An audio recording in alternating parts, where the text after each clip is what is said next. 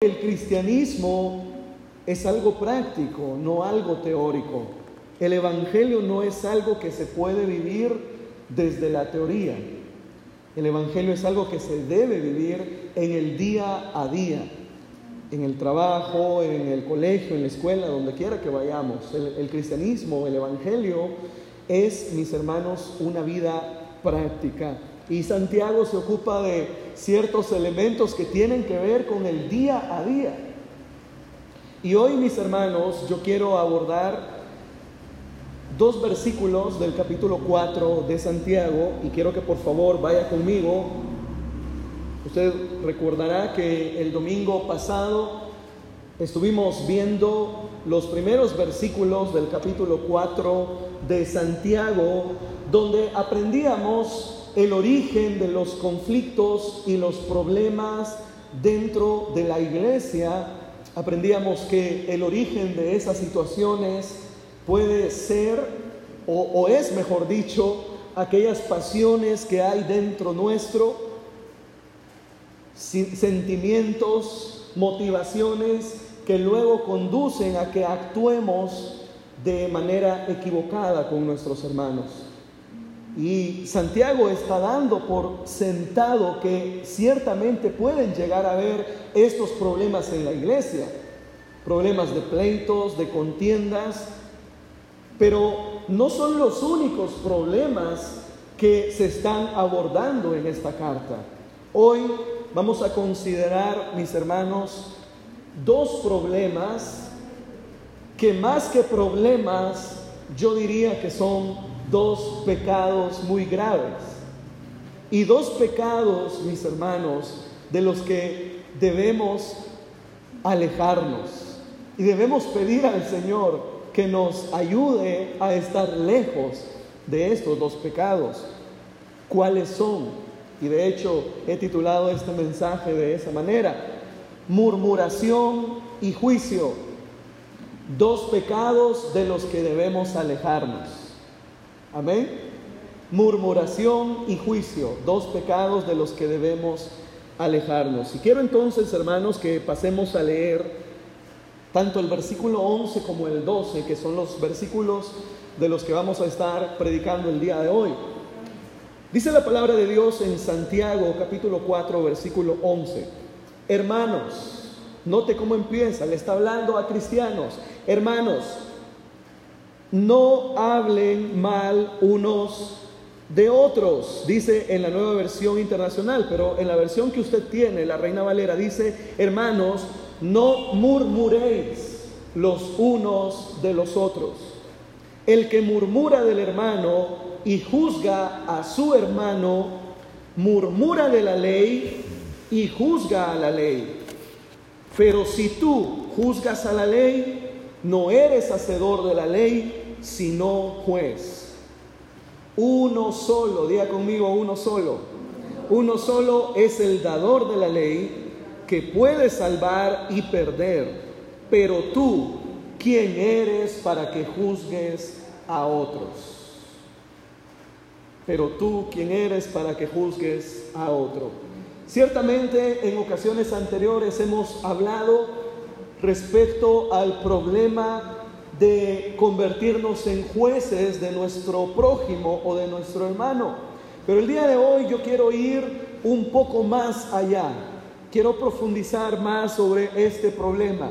Y lo primero que vamos a considerar esta mañana es lo que nos dice el versículo 11.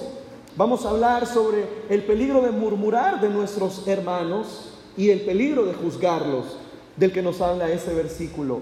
Pero una de las primeras cosas que deberemos definir, hermanos, es qué es murmurar o qué es emitir un juicio. Son dos cosas diferentes, mis hermanos, que vamos a, considerar esta mañana. En primer lugar, la murmuración, veíamos cómo en la nueva versión internacional se traduce como hablar mal, ¿de acuerdo? Hablar mal de quién. En este caso, de nuestros hermanos. ¿Y quiénes son nuestros hermanos? Los demás miembros de la iglesia. Santiago no está abordando en este pasaje nuestra relación con gente que no es de la iglesia, Santiago está abordando cómo debe ser nuestra relación con nuestros hermanos dentro de la iglesia. Mis hermanos, definitivamente una de las cosas más tristes, más lamentables que pudieran llegar a pasar dentro de la iglesia es que entre nosotros nos ataquemos con nuestras palabras. Mis hermanos, es doloroso cuando nos herimos entre hermanos.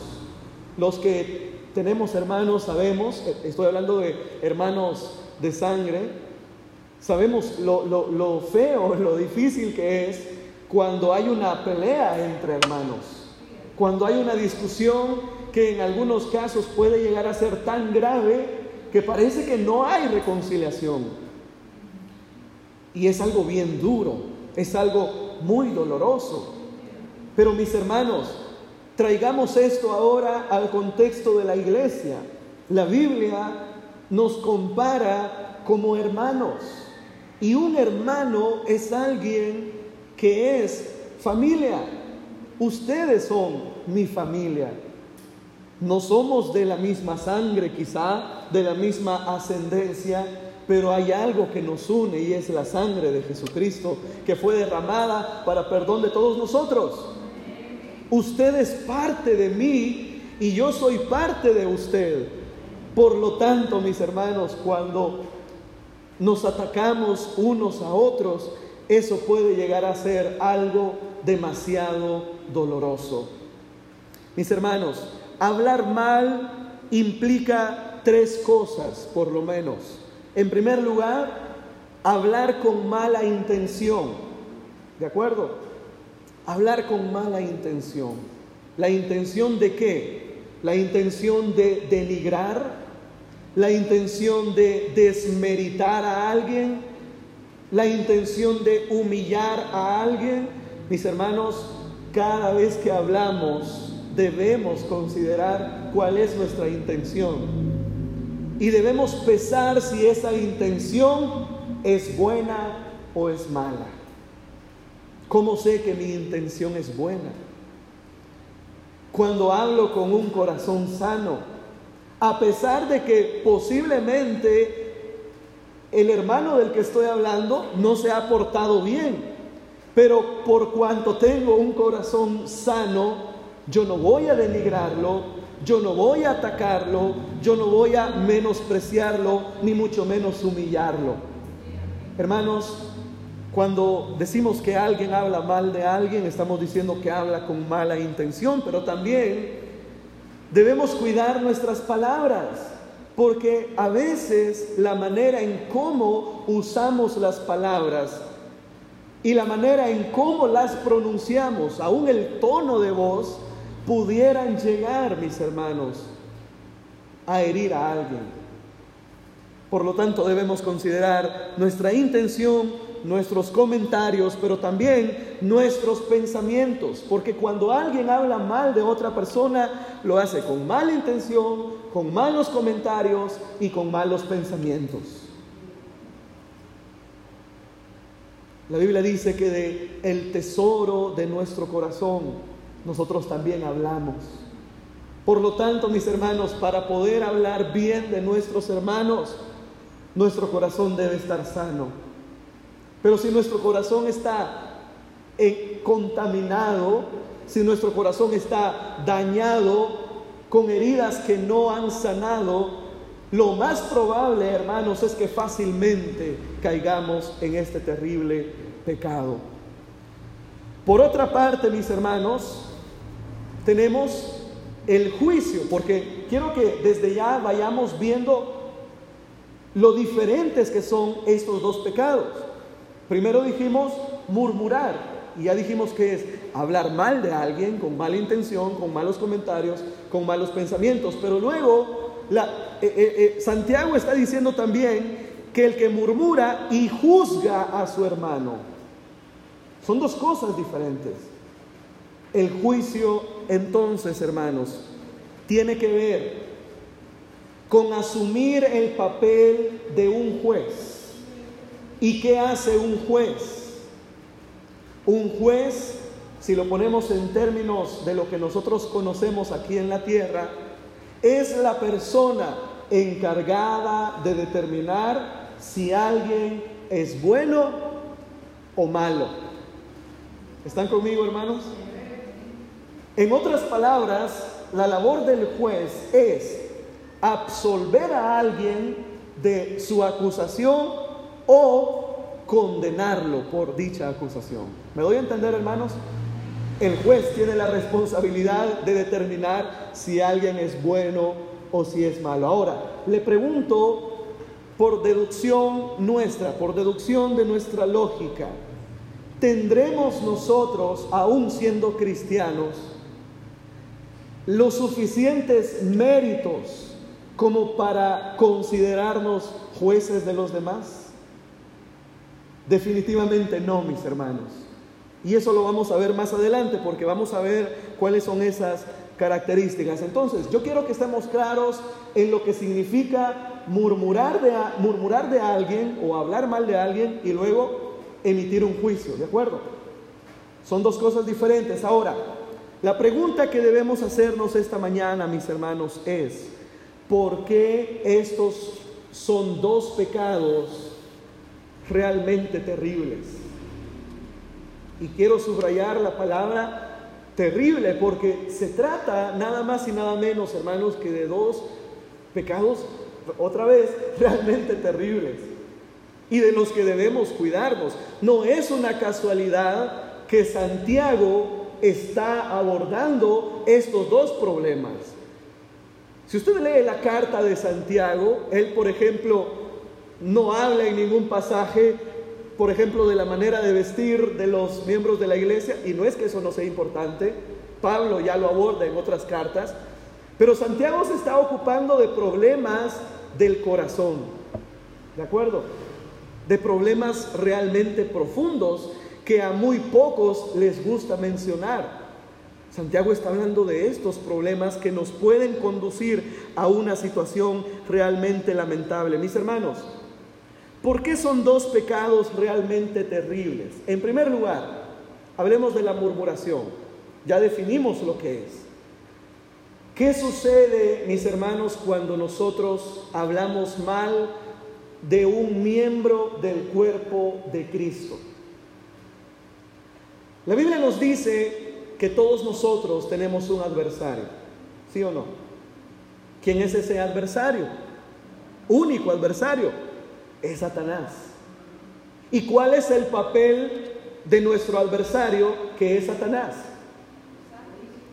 Acusarnos, engañarnos, destruirnos, llevarnos a la muerte. La Biblia dice que la paga del pecado es la muerte Satanás tiene un papel muy bien definido.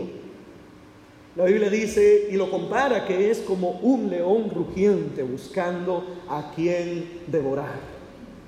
Satanás es el ser que se encarga de destruir o de querer destruir todo lo que Dios ha hecho, por cuanto se rebeló contra él.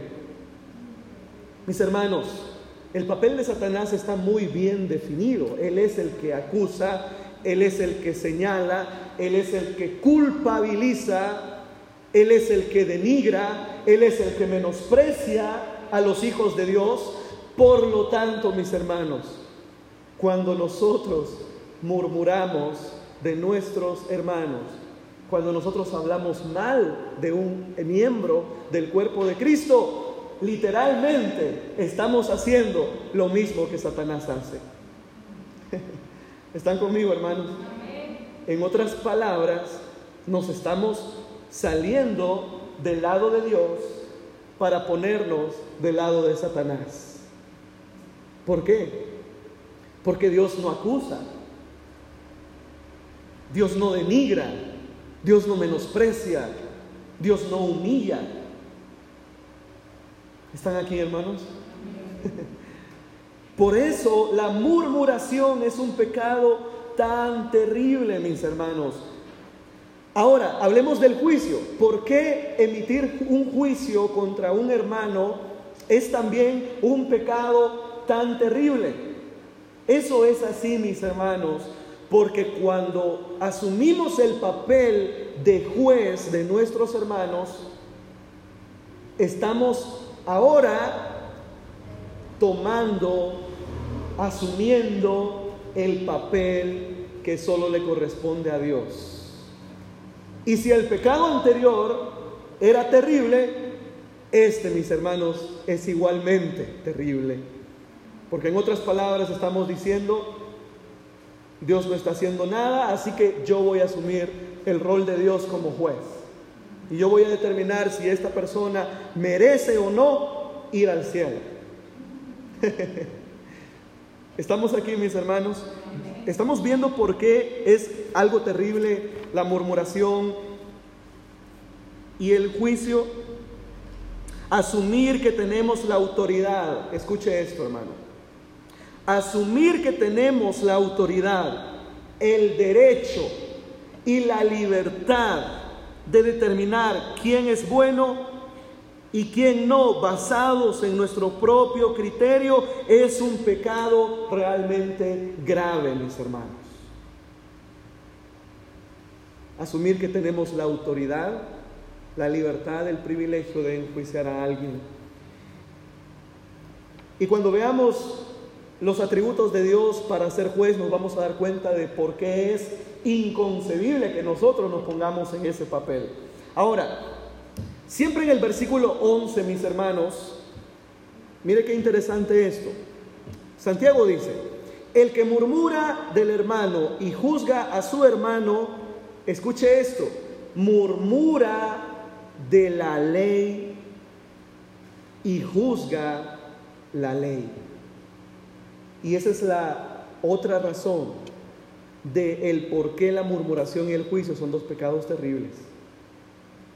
En otras palabras, él está diciendo, murmurar y juzgar a un hermano es equivalente a murmurar de la ley y a juzgar la ley. La pregunta es, ¿de qué ley está hablando Santiago? ¿Está hablando de la ley de Moisés, está hablando de la Torá. Sí, pero no es de lo único que está hablando. De hecho, en el original, la palabra que se utiliza, mis hermanos, para traducir la palabra ley es la palabra griega nomos. ¿Y sabe lo que significa esa palabra en el griego? Significa toda la ley de Dios, no solo la ley de Moisés en el Antiguo Testamento. Esa palabra también incluye el Evangelio de Jesucristo. Por lo tanto, mis hermanos, cuando nos convertimos en alguien que habla mal de nuestros hermanos y en alguien que los enjuicia, literalmente nos estamos llevando toda la Biblia al encuentro. ¿Cuál es la ley de Dios, mis hermanos? La ley de Dios se caracteriza por ser una ley de amor, una ley de gracia, una ley de perdón, de misericordia. Por eso, mis hermanos, es tan contrario a la ley murmurar y enjuiciar a alguien. Ahora, el versículo 12 ahora nos lleva a otra parte de esta enseñanza. Y leemos en el versículo 12, uno solo es el dador de la ley, que puede salvar y perder, pero tú, ¿quién eres para que juzgues a otros? Dios es el dador de la ley. ¿Y qué significa eso? Significa que Él es el origen de la ley. Él es el estándar moral por el que nosotros medimos todas las cosas en este mundo. Él es el único que puede determinar lo que es bueno y lo que es malo. Él es el único que puede decir o decidir quién va al cielo y quién va al infierno. Cuando Jesús murió en la cruz del Calvario, hubo dos hombres que estuvieron crucificados con él. Ambos hombres eran culpables y por eso estaban allí, muriendo como criminales, como la escoria de la sociedad, porque así los consideraban. Eran hombres que no merecían la vida. Eran hombres que estaban allí porque eran extremadamente malos. Para todos los soldados romanos y aún para los judíos que estaban allí reunidos, esos hombres merecían la muerte. Pero no solo la muerte, esos hombres merecían el infierno. Sin embargo, uno de ellos, estando allí clavado en la cruz, uno de ellos reconoció a Jesús como Señor, reconoció a Jesús como Salvador. ¿Y qué ocurrió en el corazón de Jesús? Un último acto de compasión, de misericordia, de gracia y de perdón. Así que este hombre clavado en la cruz le dice a Jesús, concédeme estar contigo en el reino de los cielos.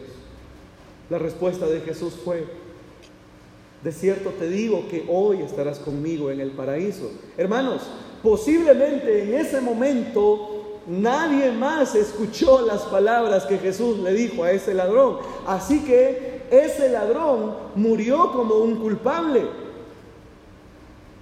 A los ojos de todos los que estaban allí, ese hombre iba derecho al infierno.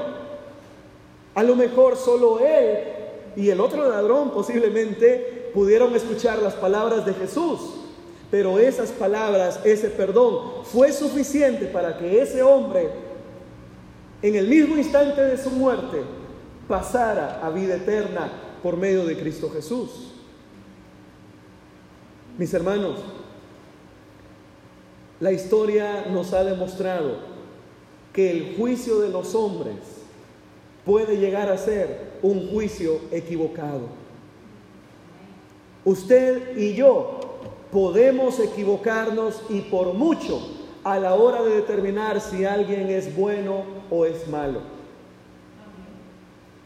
Usted y yo no sabemos lo que ocurre en el corazón de esa persona. Usted y yo no sabemos si esa persona, si ese hombre o si esa mujer que fueron malos durante toda su vida y vivieron como hombres o mujeres malos, hicieron y deshicieron. Pero usted y yo no sabemos si en el último momento de sus vidas recibieron el perdón por gracia de Jesucristo. Y si así fue, nos sorprenderemos si nosotros llegamos a la vida eterna de verlos también allá junto a Jesucristo. Porque el juicio de Dios no funciona como funciona nuestro juicio. Por eso, mis hermanos, es que es tan equivocado que querramos asumir el papel de Dios y determinar quién merece y quién no entrar al cielo. Santiago dice en el versículo 12, uno solo es el dador de la ley. ¿Cómo ha dado su ley Dios a la humanidad? Entendiendo que no es solamente la ley de Moisés, está hablando de toda la ley, de la ley universal de cómo debe vivir el hombre. Dios ha dado su ley a través de su creación. Amén. El mundo entero funciona con un equilibrio perfecto, mis hermanos. Un equilibrio exacto. Un equilibrio perfecto, de nuevo. ¿Por qué ocurre así? Porque Dios es un Dios perfecto. Él es el diseñador de este mundo. Y Dios diseñó este mundo para que funcionara adecuadamente, como funciona un reloj suizo. e incluso más perfecto que un reloj suizo.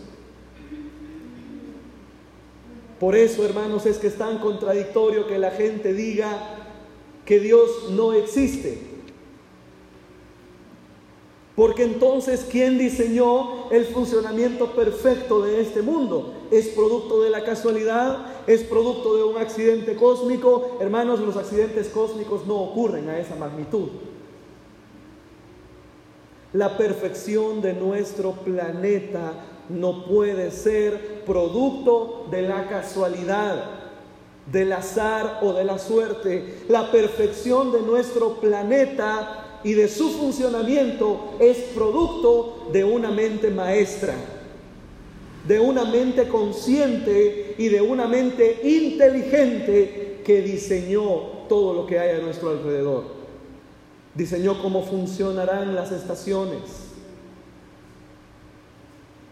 diseñó cómo funcionará los ciclos lunares y cómo eso afecta a todo lo que ocurre aquí en la Tierra. Diseñó cómo girará el planeta Tierra alrededor del Sol y a qué distancia exactamente tendrá que hacerlo de modo que aquí haya vida. ¿Sabía usted que si esa distancia con el Sol fuera por lo menos un poco más diferente de lo que es ahora, usted y yo no existiríamos.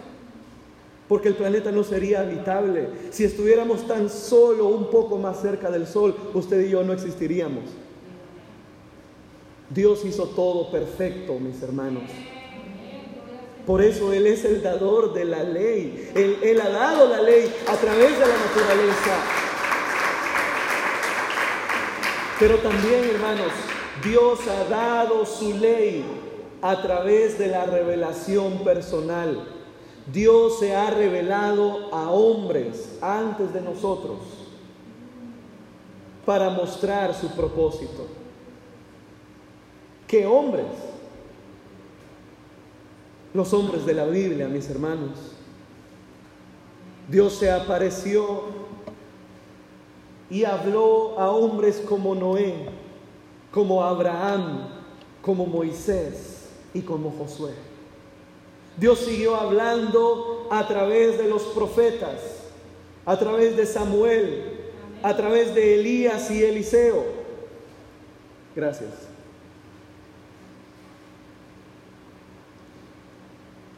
Dios siguió hablando a través de los profetas. Y aunque hubo un periodo de silencio entre Malaquías y Mateo, hace más de dos mil años, Dios se reveló de la manera más directa al hombre. Dios se reveló a través de la persona de Jesús. Y se reveló de la manera más directa porque Jesús es Dios hecho carne. Jesús es Dios encarnado. Qué manera más clara y más directa de conocer a Dios. Él es el dador de la ley. Pero ahora Dios sigue revelando su ley a través de su palabra. Esa Biblia que usted tiene en sus manos, mis hermanos, contiene la revelación directa de Dios a nuestra vida. Siempre lo he dicho aquí en la iglesia, hay mucha gente que están orando y pidiéndole, Señor, háblame, Señor, revélame, Señor, muéstrame, pero no son capaces de abrir su Biblia y leerla. Todo lo que necesitamos saber sobre Dios está allí, mis hermanos. Nuestra mente es demasiado finita, demasiado pequeña, demasiado limitada como para entender la magnitud de lo que es Dios. Pero todo lo que necesitamos saber sobre Dios está allí, mis hermanos. Un día le conoceremos tal y como es. Y ya no habrá misterios. Le podremos ver cara a cara. Pero mientras ese momento llega, conozcámosle a través de la Biblia. En esa Biblia, que es la palabra de Dios, encontraremos su ley perfecta. Mis hermanos, en otras palabras, si Dios se ha revelado a través de su creación, a través de la revelación personal, a través de su palabra, no podemos decir que Dios no se ha revelado. El hombre no debe alegar ignorancia de la ley de Dios. No podemos alegar ignorancia de la ley de Dios. Porque la podemos ver a nuestro alrededor. La podemos ver en nosotros mismos. Nosotros somos el diseño perfecto de Dios. Es incoherente pensar que nosotros somos producto de la evolución, como enseñan los darwinistas, por la simple y sencilla razón, mis hermanos, de que nuestro cuerpo, nuestra mente, nuestra alma no son compatibles con ningún otro ser de este mundo que esté en proceso evolutivo. Los científicos han luchado durante décadas, durante siglos, tratando de encontrar el denominado eslabón perdido. Lo que une a las especies de las que supuestamente evolucionamos con el Homo sapiens, porque así nos llaman a nosotros. Amén qué es lo que une a esas especies con nosotros. Y durante siglos han buscado ese eslabón, pero han fracasado rotundamente. Y eso tiene una explicación, mis hermanos. Nosotros no venimos del mono. Nosotros no somos la evolución del orangután. Nosotros somos el diseño perfecto y original del Dios creador del universo, mis hermanos.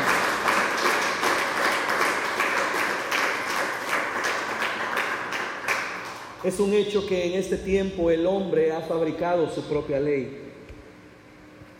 Y mientras el hombre esté empecinado en hacer su propia ley y en vivir conforme a sus propias normas, jamás llegará a conocer a Dios tal y como es.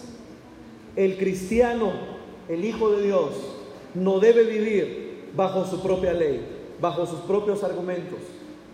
Es un error hacerlo.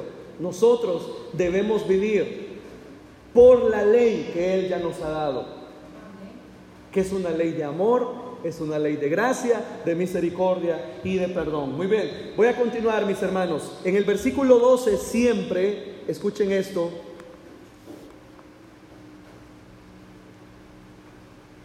En el versículo 12 se nos dice, uno solo es el dador de la ley, que puede salvar y perder, pero tú quién eres para que juzgues a otros. En la versión, creo que es en la nueva versión internacional, se lee, porque hay un solo legislador y juez. Escuche eso, un solo legislador y juez. Ahora, hablábamos hace un momento sobre el papel de un juez, ¿no? Pero yo quiero mencionarle algunos atributos que debe, que debe tener el ser que determina quién es justo y quién es injusto. Y mientras vemos estas características nos vamos a dar cuenta que solamente Dios puede ser juez. En primer lugar, el juez debe ser una persona que conoce todos los escenarios del caso. Amén. Por ejemplo, cuando alguien viene a nosotros para querer hablarnos mal de un hermano y después de escuchar a esa persona, luego nosotros empezamos también a emitir un juicio y a decir, no, es cierto, ese hermano está, está mal. Y empezamos a emitir juicios. Pero, ¿conocemos nosotros todos los escenarios? Conocemos el otro lado de la moneda. Conocemos lo que tiene que decir la persona acusada en su defensa. Generalmente nosotros emitimos juicios solo conociendo una parte del problema. Pero debemos reconocer que a veces el problema tiene dos partes y hasta tres partes o más. Por lo tanto, ¿quién es el único que puede juzgar? Otra vez, es Dios, porque Él sí conoce todo. Él sabe cuando alguien está mintiendo. Él sabe cuando alguien está engañando. Y puede hacer que engañe al pastor y a todo mundo, pero a Dios nadie lo engaña. Entonces el juez debe conocer todos los escenarios. El juez también debe ser alguien con altura moral para juzgar.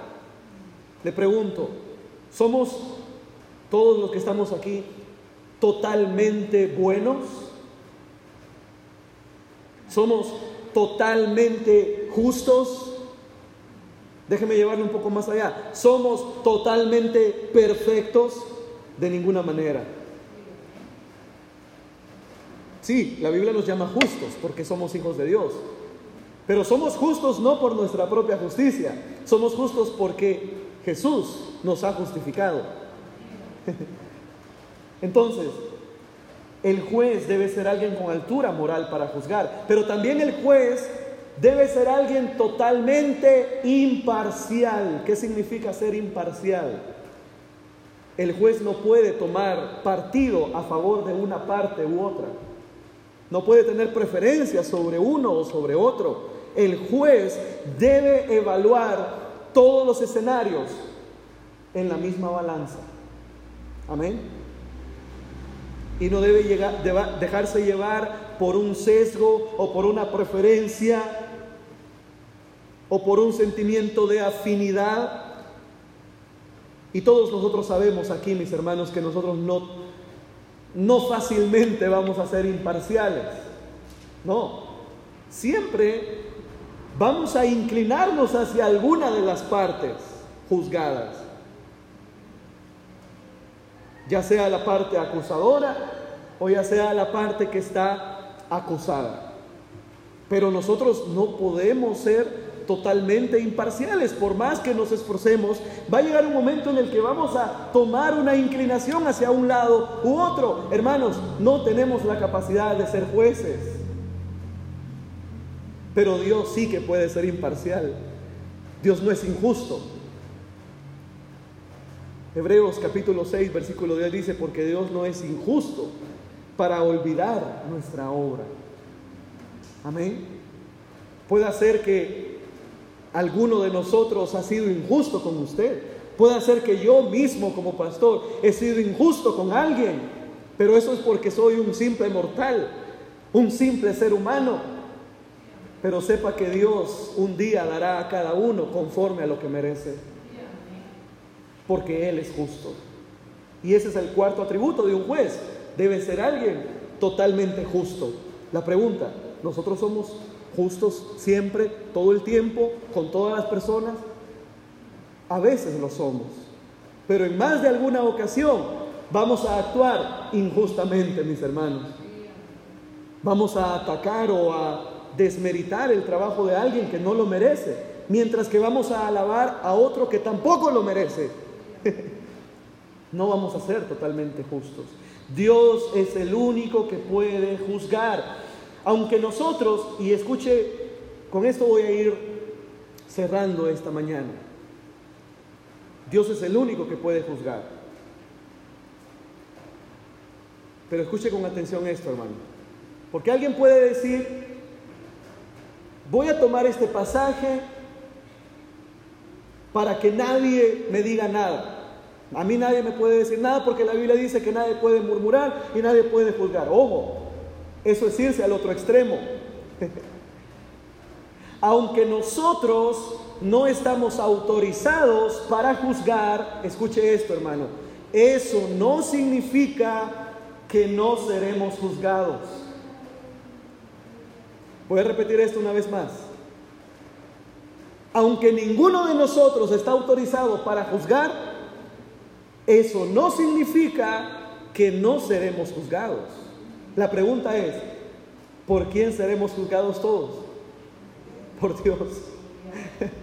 Así que aquel que pensó y dijo, uy, qué bonito, entonces nadie puede decirme nada malo, nadie puede enjuiciarme, nadie puede murmurar de mí. Ojo, eso no significa que no pasará por el ojo de Dios, por la balanza de Dios. Pero debemos tener seguridad de algo, mis hermanos, y es que el juicio de Dios ciertamente será un juicio justo. Estamos aquí, hermanos. Dios no se va a equivocar si usted y yo nos hemos esforzado, si hemos sido verdaderos hijos de Dios, no tendremos de qué preocuparnos. Amén. Y puede ser que en esta vida alguien hable mal de nosotros, puede ser que alguien nos denigre, puede ser que alguien nos irrespete. Es más, puede ser que alguien nos juzgue por algo que no hicimos. Pero si usted camina en integridad delante de Dios, usted debe estar tranquilo y confiado. Porque en aquel día el juicio de Dios va a ser justo. Y aunque en esta tierra usted sufrió injustamente, Dios será justo con usted. Pero por otra parte también, hermanos, debemos tener cuidado de vivir para agradar a los demás, porque puede ser que en esta vida seamos aprobados por todo mundo, que todo mundo nos aplauda, que todo mundo nos alabe, pero aún así puede ser que en aquel día Dios nos desapruebe y eso sí será cosa terrible, mis hermanos. La pregunta es, ¿qué juicio es el que importa? ¿El juicio de los hombres o el juicio de Dios? El juicio de Dios. Para terminar, hermanos, quiero concluir con esto.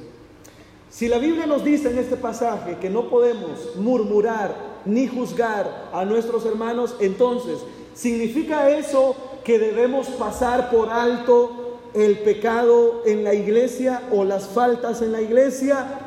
La respuesta es no. no vamos a pasar por alto eso. Pero mis hermanos, hay un proceso para hacerlo. Hay un proceso bíblico para ayudar a la persona que ha pecado dentro de la iglesia. Porque existe la posibilidad de que en efecto un hermano falle dentro de la iglesia. De que un hermano esté en un pecado notorio a todos. De que un hermano sea motivo de escándalo para la iglesia Puede ser que un hermano está en un negocio en el que no debe estar. Puede ser que algún hermano quiso llevar a cabo una división dentro de la iglesia. Puede ser que algún hermano cayó en problemas de adulterio o fornicación o cualquier otro pecado escandaloso. Mis hermanos, cuando eso ocurre, la iglesia está llamada a actuar. Pero ¿cómo debe actuar la iglesia, mis hermanos? Veamos lo que dice la palabra de Dios en Gálatas 6.1. Estoy ya en el último, en la última etapa del mensaje. Gálatas capítulo 6, versículo 1. Para mí es uno de los textos más explícitos al respecto. Hermanos, ojo, otra vez, ¿cómo empieza el texto? Hermanos, mensaje para la iglesia. Si alguno fuere sorprendido en alguna falta, ustedes que son espirituales, restáurenle con espíritu de qué, hermanos? De mansedumbre. Ojo, no juzgando, no, no señalando, no hablando mal. Ese pasaje claramente dice que debemos restaurar al que ha pecado con un espíritu de mansedumbre. Pero ¿por qué debemos hacerlo con mansedumbre? Dice, considerándote a ti mismo. ¿Cómo debo restaurar a mi hermano? Considerándome a mí mismo. Escuche esto, no sea que tú también seas tentado. ¿Lo ven hermanos? ¿Ven por qué es tan riesgoso asumir el papel de un juez con nuestros hermanos? Porque al asumir el papel de juez, yo estoy diciendo, yo soy totalmente bueno, soy totalmente moral y yo no puedo caer en el error que él cayó. Grave error. Nosotros seguimos siendo seres humanos. Y es posible también que nosotros cometamos errores no sea que tú también seas tentado. Mis hermanos, debemos restaurar a los hermanos que han caído. La iglesia es la llamada a disciplinar. al miembro que ha caído en un espíritu de restauración y mansedumbre. El asunto es este, mis hermanos. La disciplina es para las ovejas. La disciplina es para los miembros de la iglesia. Ningún padre va a disciplinar a un hijo que vive en otra familia o que es de otra familia. ¿Estamos aquí, hermanos? El padre a quién disciplina? A sus hijos. Mis hermanos, el proceso de la disciplina en la iglesia históricamente ha tomado diferentes matices. En la iglesia de hace tiempo, de hace muchos años, no estoy hablando exclusivamente de nuestra iglesia, estoy hablando de, la iglesia en general, la disciplina se llevó al extremo de la humillación, de la acusación, de la denigración pública. Ese no es el proceso bíblico de la disciplina. Yo no puedo asumir el papel de tomar a alguno de los miembros del cuerpo de Cristo y humillarlo al punto tal que no quiera saber más de la iglesia. Veamos cuál es el proceso bíblico de la disciplina. Mateo capítulo 18, versículo 15. Mateo capítulo 18, versículo 15. Por tanto, ojo, estas palabras son las palabras de Jesús, mis hermanos. Por tanto, si tu hermano peca contra ti, ve y repréndele estando tú y él solos. Si te oyere, has ganado a quién? A tu hermano. En la Nueva Biblia de las Américas, que es otra traducción, se lee este mismo versículo de la siguiente manera. Si tu hermano peca, ve y repréndelo a solas. Si te escucha, has ganado a tu hermano. ¿Entendemos, hermanos? Como hijo de Dios, no es que yo voy a ignorar cuando yo veo una falta o un pecado dentro de la iglesia de algún hermano. Mi primer deber como cristiano es cuál? Ir donde es hermano. Si yo sé que ha fallado y hablar con él a solas y en persona. ¿Estamos entendiendo, hermanos? Mi deber no es ir y contarlo a todo mundo. Mire que el hermano aquí anda en unas vueltas que son terribles y empezar a hablar mal empezar a denigrar, a humillar y a hablar mal de esa persona. Hermanos, el proceso bíblico es, en primer lugar, como, como cristiano, yo voy donde Él y lo apercibo. Pero ¿quién va a hacer eso? Un cristiano que esté bien con el Señor también, hermanos. Porque ese es el otro asunto también. Quien no se siente a la altura moral de las circunstancias, lo que va a hacer es dejar pasarlo, porque no se siente con la suficiente autoridad moral para ir y reprender al hermano. Por eso es que usted debe estar bien con Dios, para que usted en espíritu de mansedumbre, considerándose a usted mismo, vaya donde el hermano y hable con él. Ahora, ojo, ese es el primer paso, mis hermanos, y todo puede terminar allí si el hermano que ha fallado reconoce su falta, la confiesa y se arrepiente delante de Dios, hermano, usted, dice ese versículo, habrá ganado a su hermano. ¿De dónde? Lo habrá ganado de la muerte.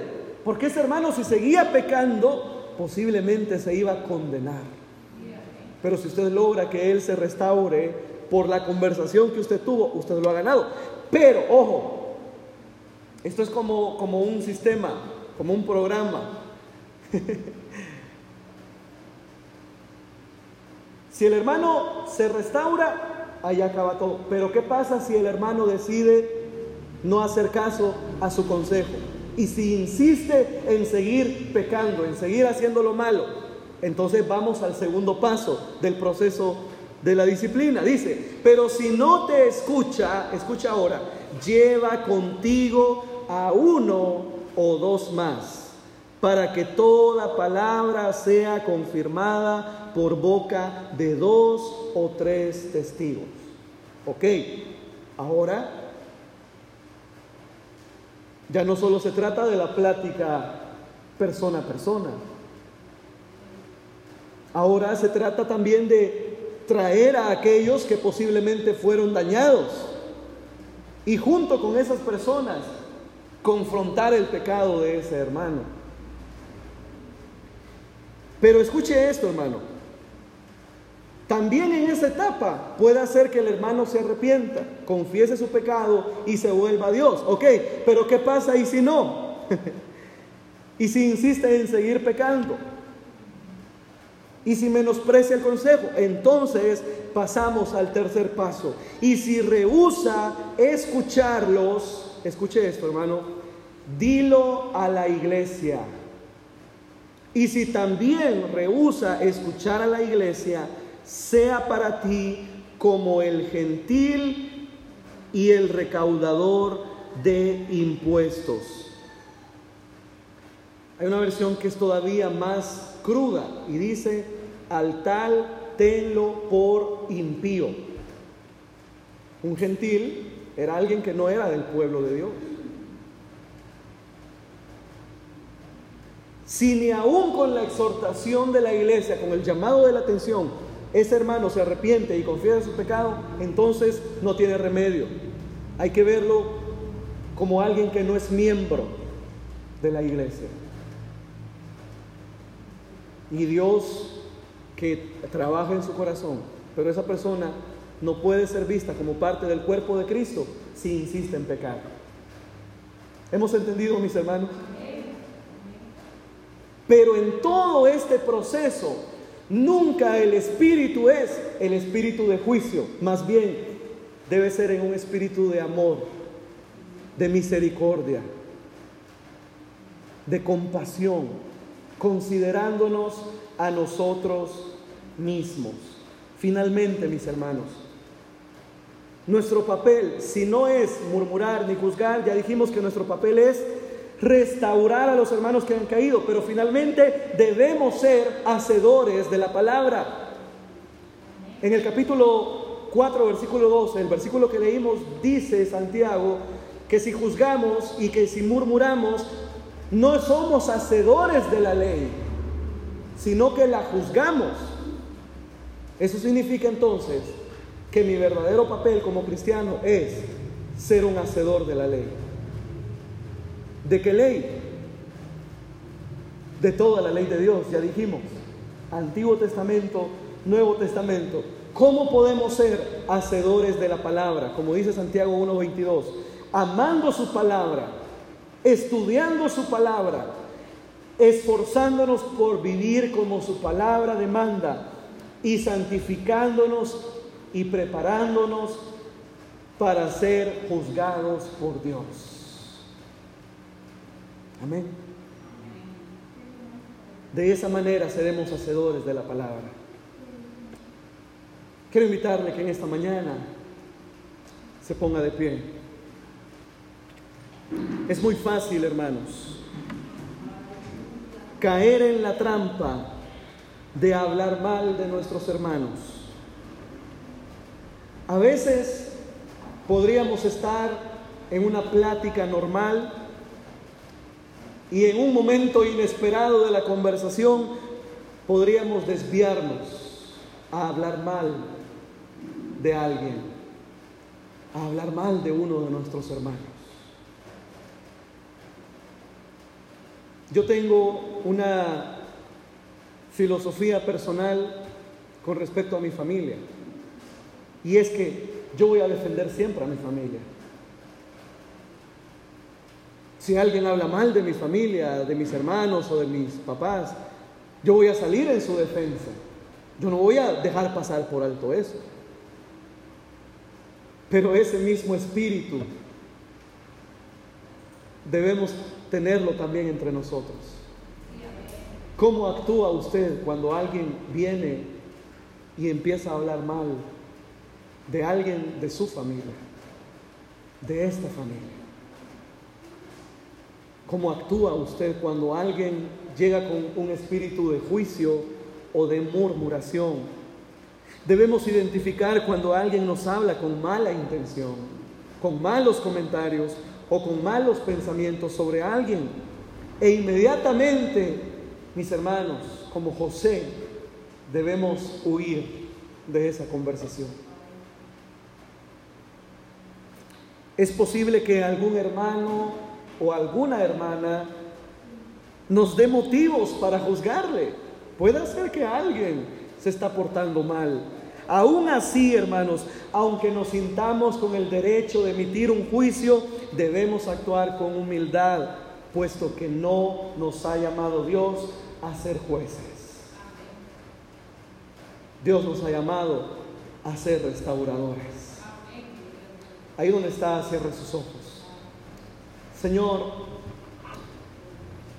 en este mediodía queremos agradecerte por haber hablado a nuestro corazón a través de Santiago capítulo 4 versículos 11 y 12. Gracias Señor por hacernos ver la gravedad de estos dos pecados, la murmuración y el juicio. Señor, gracias por hablarnos a tiempo y por advertirnos a tiempo del riesgo tan elevado que hay. Perdónanos, Señor, por las veces en las que nos hemos puesto del lado del adversario para dañar a uno de nuestros hermanos. Perdónanos por las veces que hemos tomado parte también en un juicio, quitándote a ti el lugar de juez. Perdónanos, Señor. Hoy nos comprometemos como tus hijos a considerarnos nosotros mismos, a exhortar con amor, con mansedumbre, en un espíritu de restauración. Queremos, Señor eterno, amar a nuestros hermanos de la manera en que tú los amaste. Queremos, Señor, vivir la ley de amor, de gracia, de perdón y de misericordia.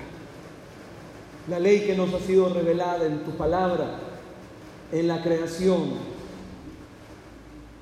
y a través de los hombres que tú has usado en la historia.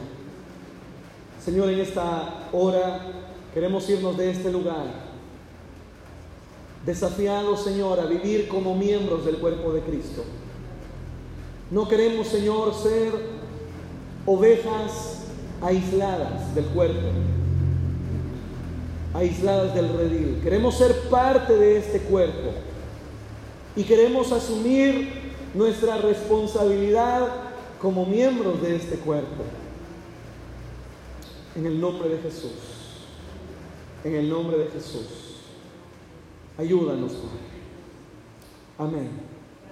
Y amén. Aleluya. Gloria a Dios. Le da palmas fuertes al Señor en esta mañana. Amén.